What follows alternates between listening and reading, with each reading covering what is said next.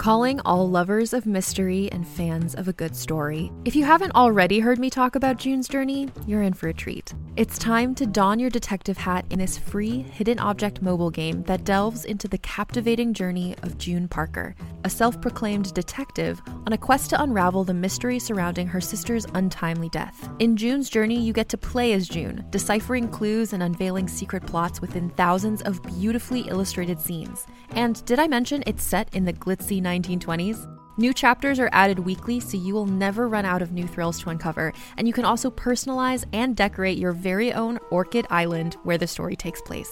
How sharp are your detective skills? Find out when you download June's Journey on your Android or iOS device, or play online via Facebook Games. Your detective journey awaits.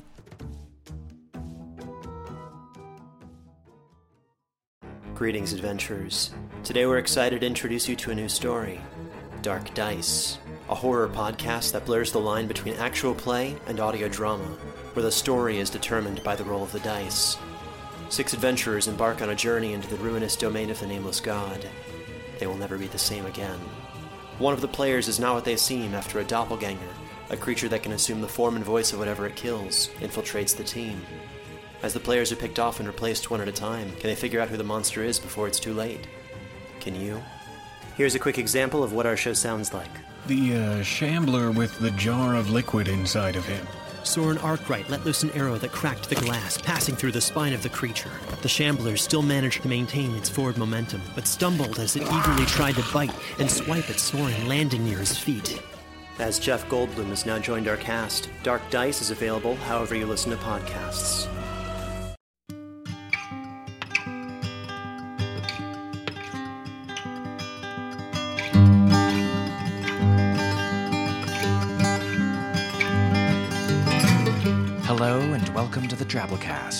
Episode 343.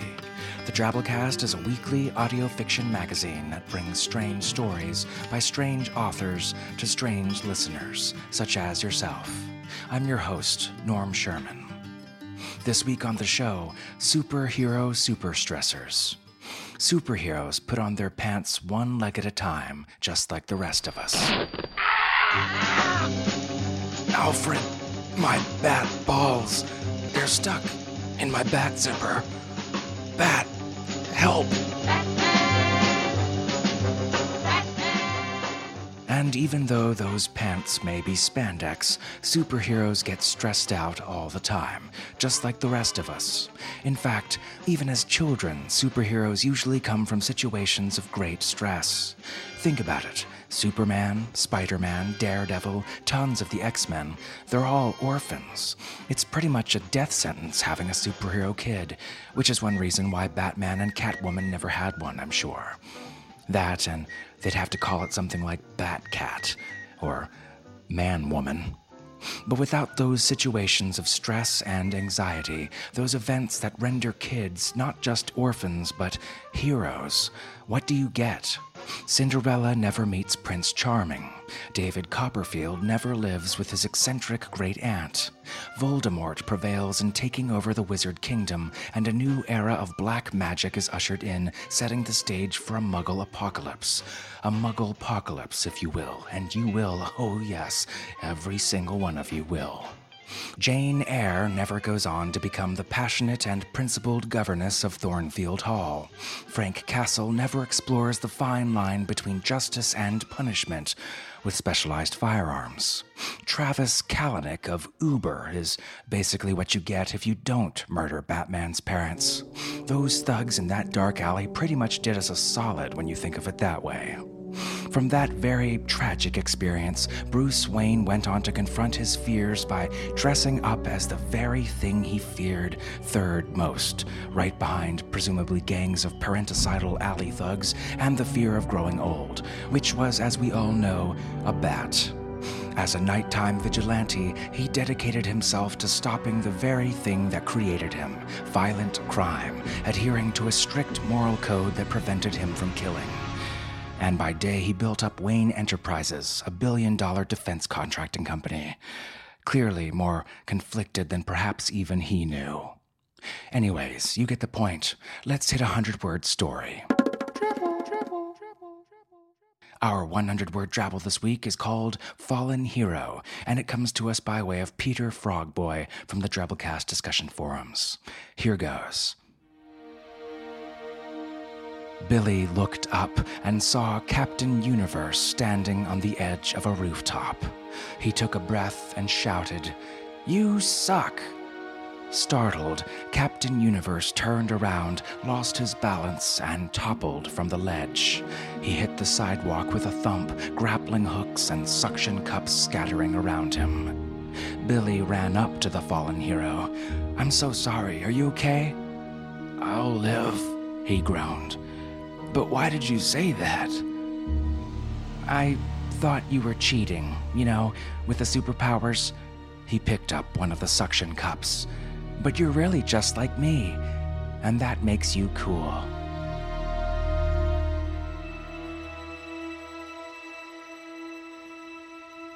And that leads us to our feature story this week Captain Confederation by Jim Robb. Jim's an accountant living in Moose Jaw, Saskatchewan. Captain Confederation first appeared in Canadian science fiction magazine AE in 2013. The story is read to you by voice actor Rich Fish. Rich has worked in audio theater since 1970. He's an actor who became a writer, producer, director, teacher, engineer, Foley artist, broadcaster, publisher, and salesman in order to find opportunities to act. He does not necessarily recommend this method to others. However, Richard helped found WFHB Community Radio in his hometown of Bloomington, Indiana, as well as the National Audio Theater Festivals Organization.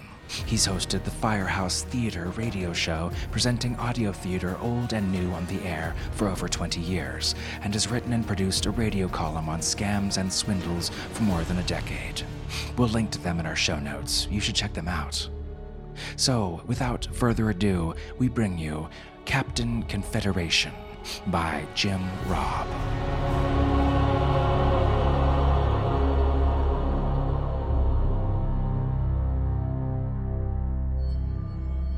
Captain Confederation was annoyed when he got off the elevator, and it showed. It would have been so simple and logical for him to land on the roof of the Superhero Administration Center or in the ample grounds surrounding it, but these alternatives were no longer open to him. Last month, Transport Canada had proposed a regulation requiring superheroes to take off and land from helipads, unless actually fighting crime, and for some inexplicable reason, the Department of Superhero Affairs had gone along with it. The nearest helipad was two kilometers away, across the street from the Ottawa Civic Hospital. From there, he had to either walk or take a cab to Tunney's Pasture, an industrial park without the industry. The development was entirely made up of federal government office buildings, the newest and least impressive of which was the Superhero Administration Center. Captain Confederation to see the Deputy Minister, he announced, managing not to growl at the Deputy Minister's recently hired private secretary. Laura Lister was unfailingly pleasant and polite, and the idiocy that had run rampant in the department for the last few months wasn't her fault, so Captain Confederation was careful not to take out his frustrations on her. He's expecting you, sir, she said as she stuffed the latest issue of the Weekly Squealer, a supermarket tabloid of exceptionally low repute, under a stack of file folders. Can I get you some coffee, tea, and energy drink? No, but thanks. Captain Confederation knocked on the deputy minister's door. The deputy minister didn't turn from his computer screen. Are you still in a snit about the helipad? It could be worse, you know. Just be glad you're not Speed Merchant. Speed Merchant, who needed a 30 meter running start to take off and land, was now restricted to runways for his airborne comings and goings. Let's start with your application for the SH4 senior superhero position in Greater Vancouver. The deputy minister turned to face his visitor. The position has been awarded to another applicant whose qualifications are a better match for the job requirements. May I ask who got it? Halo Man. What? You have super hearing. You heard me. The job posting calls for super speed, invulnerability, and a genius level IQ. I have all of those qualifications, and Halo Man doesn't have any of them. How is he better qualified than I am? He's bilingual. Even when you're invulnerable, Captain Confederation discovered, there are shocks to the system that can still affect you. He sat down, more heavily than he intended to, in one of the deputy minister's overstuffed easy chairs, and felt one of the stubby back legs crack under the impact. His lack of remorse over this was unbefitting a superhero, and he couldn't keep it from showing on his face. There, that's the spirit. The deputy minister smiled back, totally misinterpreting the situation and its effect on his capital budget. Anyway, as long as you're in a good mood, there are a few other things we should talk about. The deputy minister's new favorite management technique was to save up several pieces of bad news and deliver them all at the same time. Not trusting himself to speak, Captain Confederation remained silent and waited for the deputy minister to continue. Transport Canada is still worried about you superheroes colliding with aircraft, so they issued another directive yesterday. You can continue to fly as before, but only under visual flight rules at no more than 350 kilometers per hour as a no radio aircraft. Otherwise, you'll have to file a flight plan and carry a two way radio to maintain contact with air traffic control. All this might make emergency response a little difficult, since I'm supposed to be defending Edmonton, and you just moved my base of operations 375 kilometers away to Fort McMurray. Well, that's the way it is. You'll have to be creative. Captain Confederation couldn't believe it. He was actually starting to get a headache. This was a new experience for him. He had never come close to feeling pain before, not even when he'd battled the big green thug.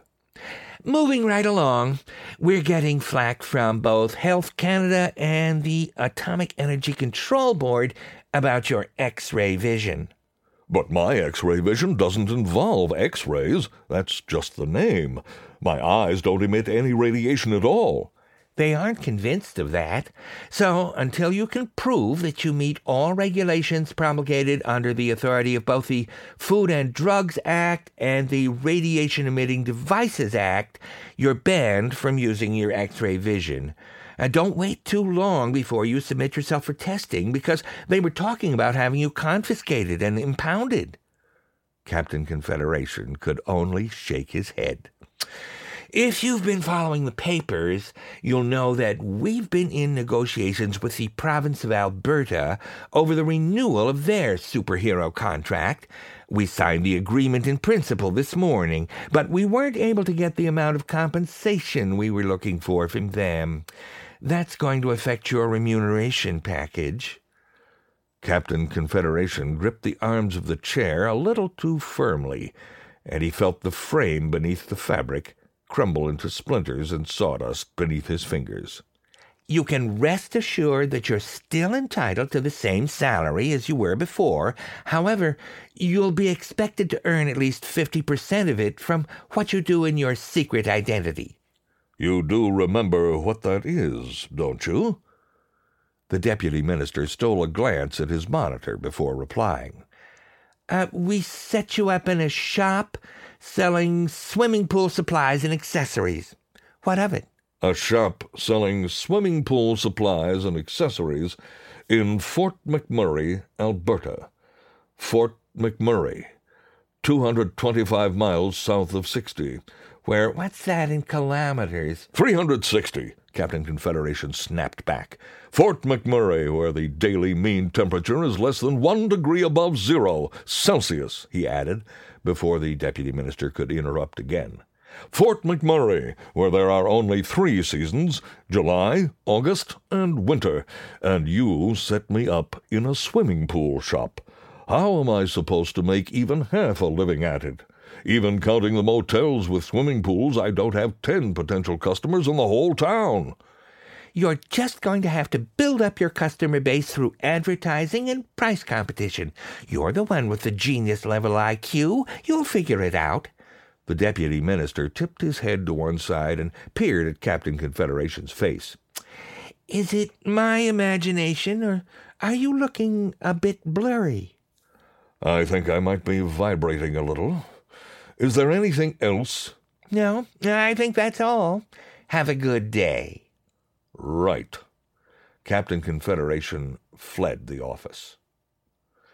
After the elevator doors closed behind Captain Confederation, Laura tucked her supermarket tabloid back under the pile of file folders, went into the deputy minister's office, and flopped down in the nearest chair. A puzzled expression crossed her face. She stood up again, went to the other chair, and carefully sat down. The deputy minister turned from his monitor and leaned back. What's up? I had an idea I wanted to run by you, and by the way, there's something seriously wrong with that chair. Two weeks later, Captain Confederation emerged from the elevator so quickly that he was standing at the reception desk before the doors were completely open. Laura, I have to speak to the deputy minister immediately. This is an emergency. Laura turned to the telephone console and punched a button. Sir, Captain Confederation is here to see you. I think it's important. Yes, sir, at once. She pushed another button on the console. The deputy minister will see you now. Thanks, Laura. Captain Confederation strode to the door and entered the deputy minister's office without knocking. Mr. Deputy Minister, I think your computer has been hacked because my secret identity has been compromised. My car was vandalized last night, and it looks like the work of my arch enemy, Bulldozer. What would make you think that? It's only two inches high now and has track marks all over it. No, I, I, mean, what would make you think my computer has been hacked? Didn't you get the memo? The deputy minister pulled a sheaf of paper from his outbasket and leafed through it. Ah, here it is, he exclaimed in triumph as he handed Captain Confederation one of the documents. Tell me you didn't. You're familiar with the Weekly Squealer? It's one of those scandal sheets they sell at supermarket checkouts. They filed a request under the Access to Information Act asking for a list of the real names of all superheroes operating in Canada. And you gave it to them?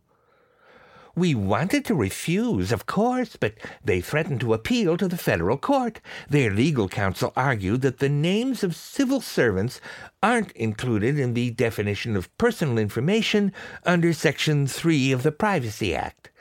With the cuts to our legal budget, we couldn't afford to fight them in court, so we had to give them what they wanted.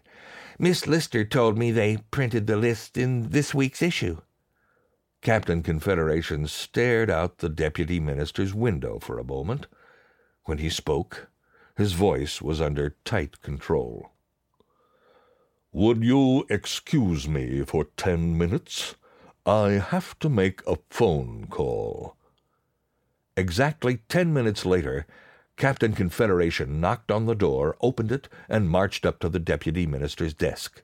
This memo is for you, sir, he said, a hint of triumph in his voice. The deputy minister scanned the page.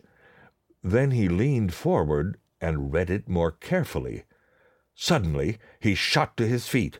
Is this what I think it is?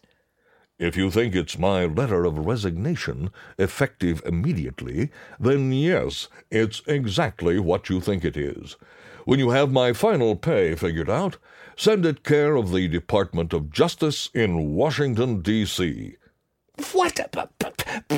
What do you think you're doing? I'm emigrating.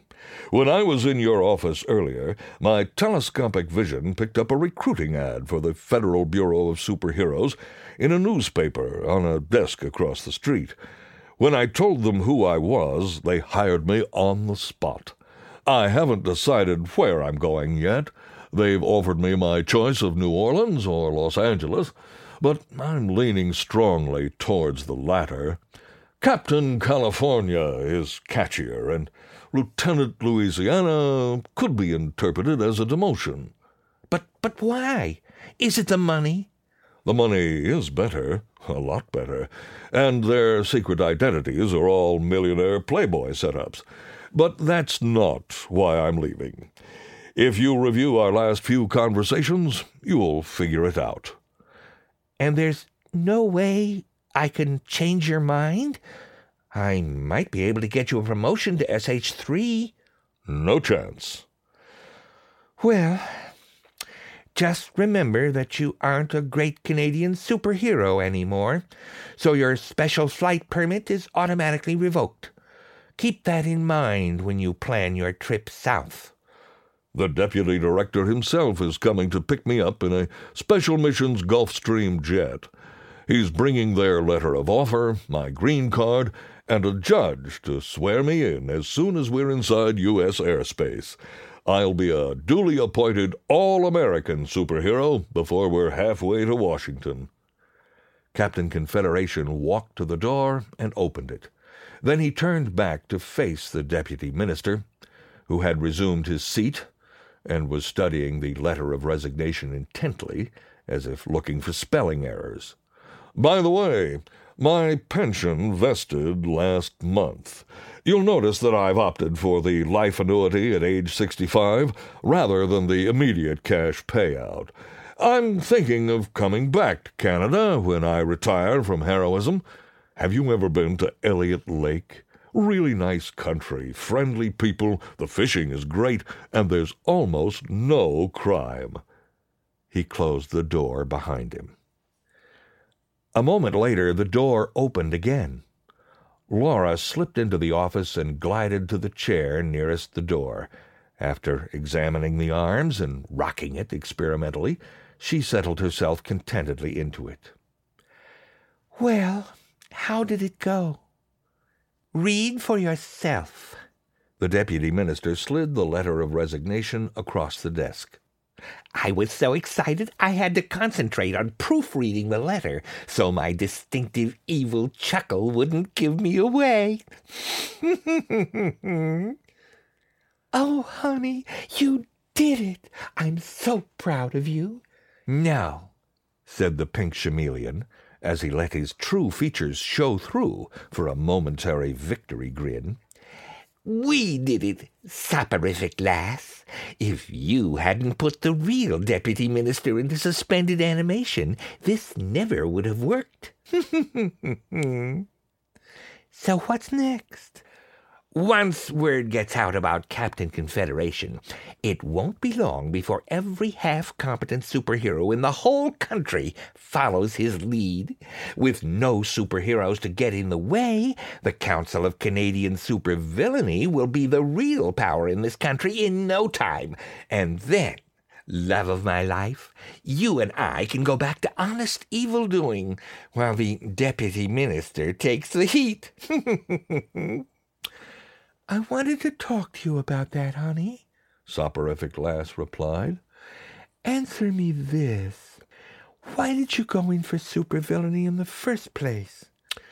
Well, my last court appointed psychiatrist said I was overcompensating for a misguided sense of injustice over the fact that superhero is a recognized word, while supervillain is a hyphenated construct. He dismissed the possibility with a wave of his hand. For the money, I guess. In all our time as partners in crime, have we ever lived as well as we do right now? No, but we're getting that big honorarium from the council for this piece of work. We haven't touched that money. I had them pay it all into an offshore bank account, just in case the evil plan went south instead of the superheroes. We've been living like this just on our combined government salaries. Holy crap! How much are we making? That's not the point. Then what is? The pink chameleon shook his head. You're losing me. It's never been about the money. If it was, we should have targeted a bank CEO. They make ten times as much as deputy ministers. Face it, honey, we became supervillains because we crave power. That's why supervillains are always trying to take over the world. Soporific stood up and leaned on the desk. We're never going to be in the same league as the total world domination types, but we can still go after some pretty serious power. After this caper is over, you could replace another deputy minister, a more important one. Finance. Agriculture. The pink chameleon got up and stared vacantly out the window, lost in thought. Suddenly he turned around. You know something? You're right. He walked swiftly to Soporific Lass and pulled her into his arms. You're a genius, an evil genius, and I love you. The black van was parked on Spencer Street, just east of Holland Avenue, where a large condominium complex blocked the line of sight from the Superhero Administration Center. Captain Confederation rapped on the van's side door, and it slid open. He climbed in and closed the door behind him. A partition separated the vehicle's cab from the windowless cargo area, a shelf ran along the left side of the van from the partition to the back doors, supporting an assortment of impressive looking electronic devices. These were being tended by a man wearing an RCMP windbreaker and sunglasses, sitting on a swivel chair just aft of the side door. Mr. Smith, I presume? The man nodded. Have you been listening to this? He asked, waving the set of headphones he held in his left hand. I sure have. Captain Confederation grinned as he tapped the earbud in his left ear. The microphone your people installed in that new chair is working perfectly. After that remark the Pink Chameleon made about supervillains becoming the real power in this country, we'll have no trouble justifying our involvement. Your career is really going to take off over this. I'm betting they'll create an SH5 supervisory superhero position for Western Canada just so they can promote you into it. An upper middle class secret identity and a serious pay raise. I never thought I'd hear myself say this, but we superheroes have something in common with supervillains. We aren't in it for the money either. We believe we have a duty to protect society from the forces of super evil, because we're the only ones who can. And that leaves me with a tough decision. You see, I really did make that call. Huh? Uh, you're not saying. The thing is, they need every last superhero they can get down there. They have ten times the evil to fight that we do. What's more, Captain California said as he turned to the door, I could finally afford to option a piece of retirement real estate in Elliott Lake that I've had my eye on.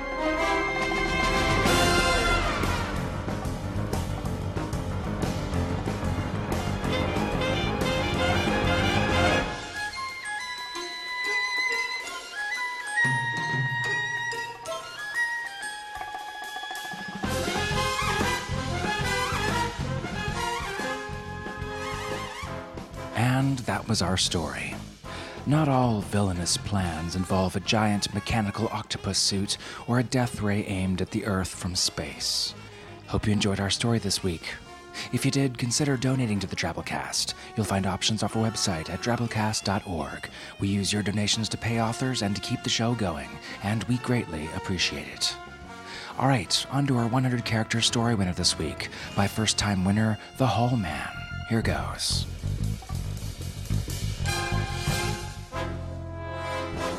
I look like a blimp since that teleporter accident with the sea cow. Wherever I go, people exclaim, Oh, the humanity!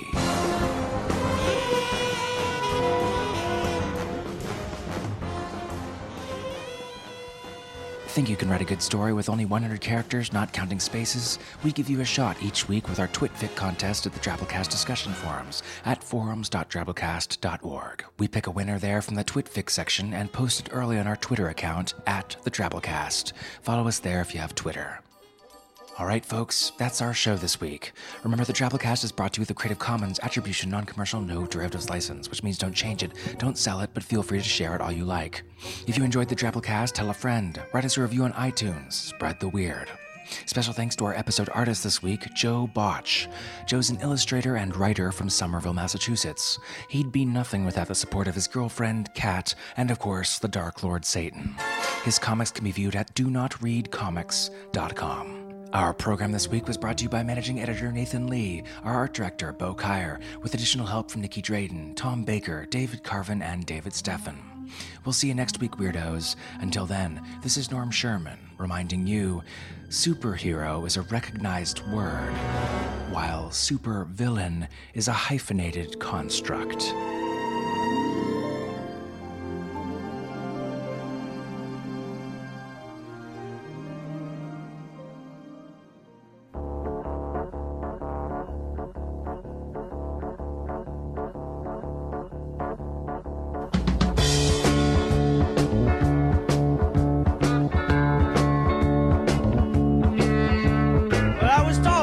Night.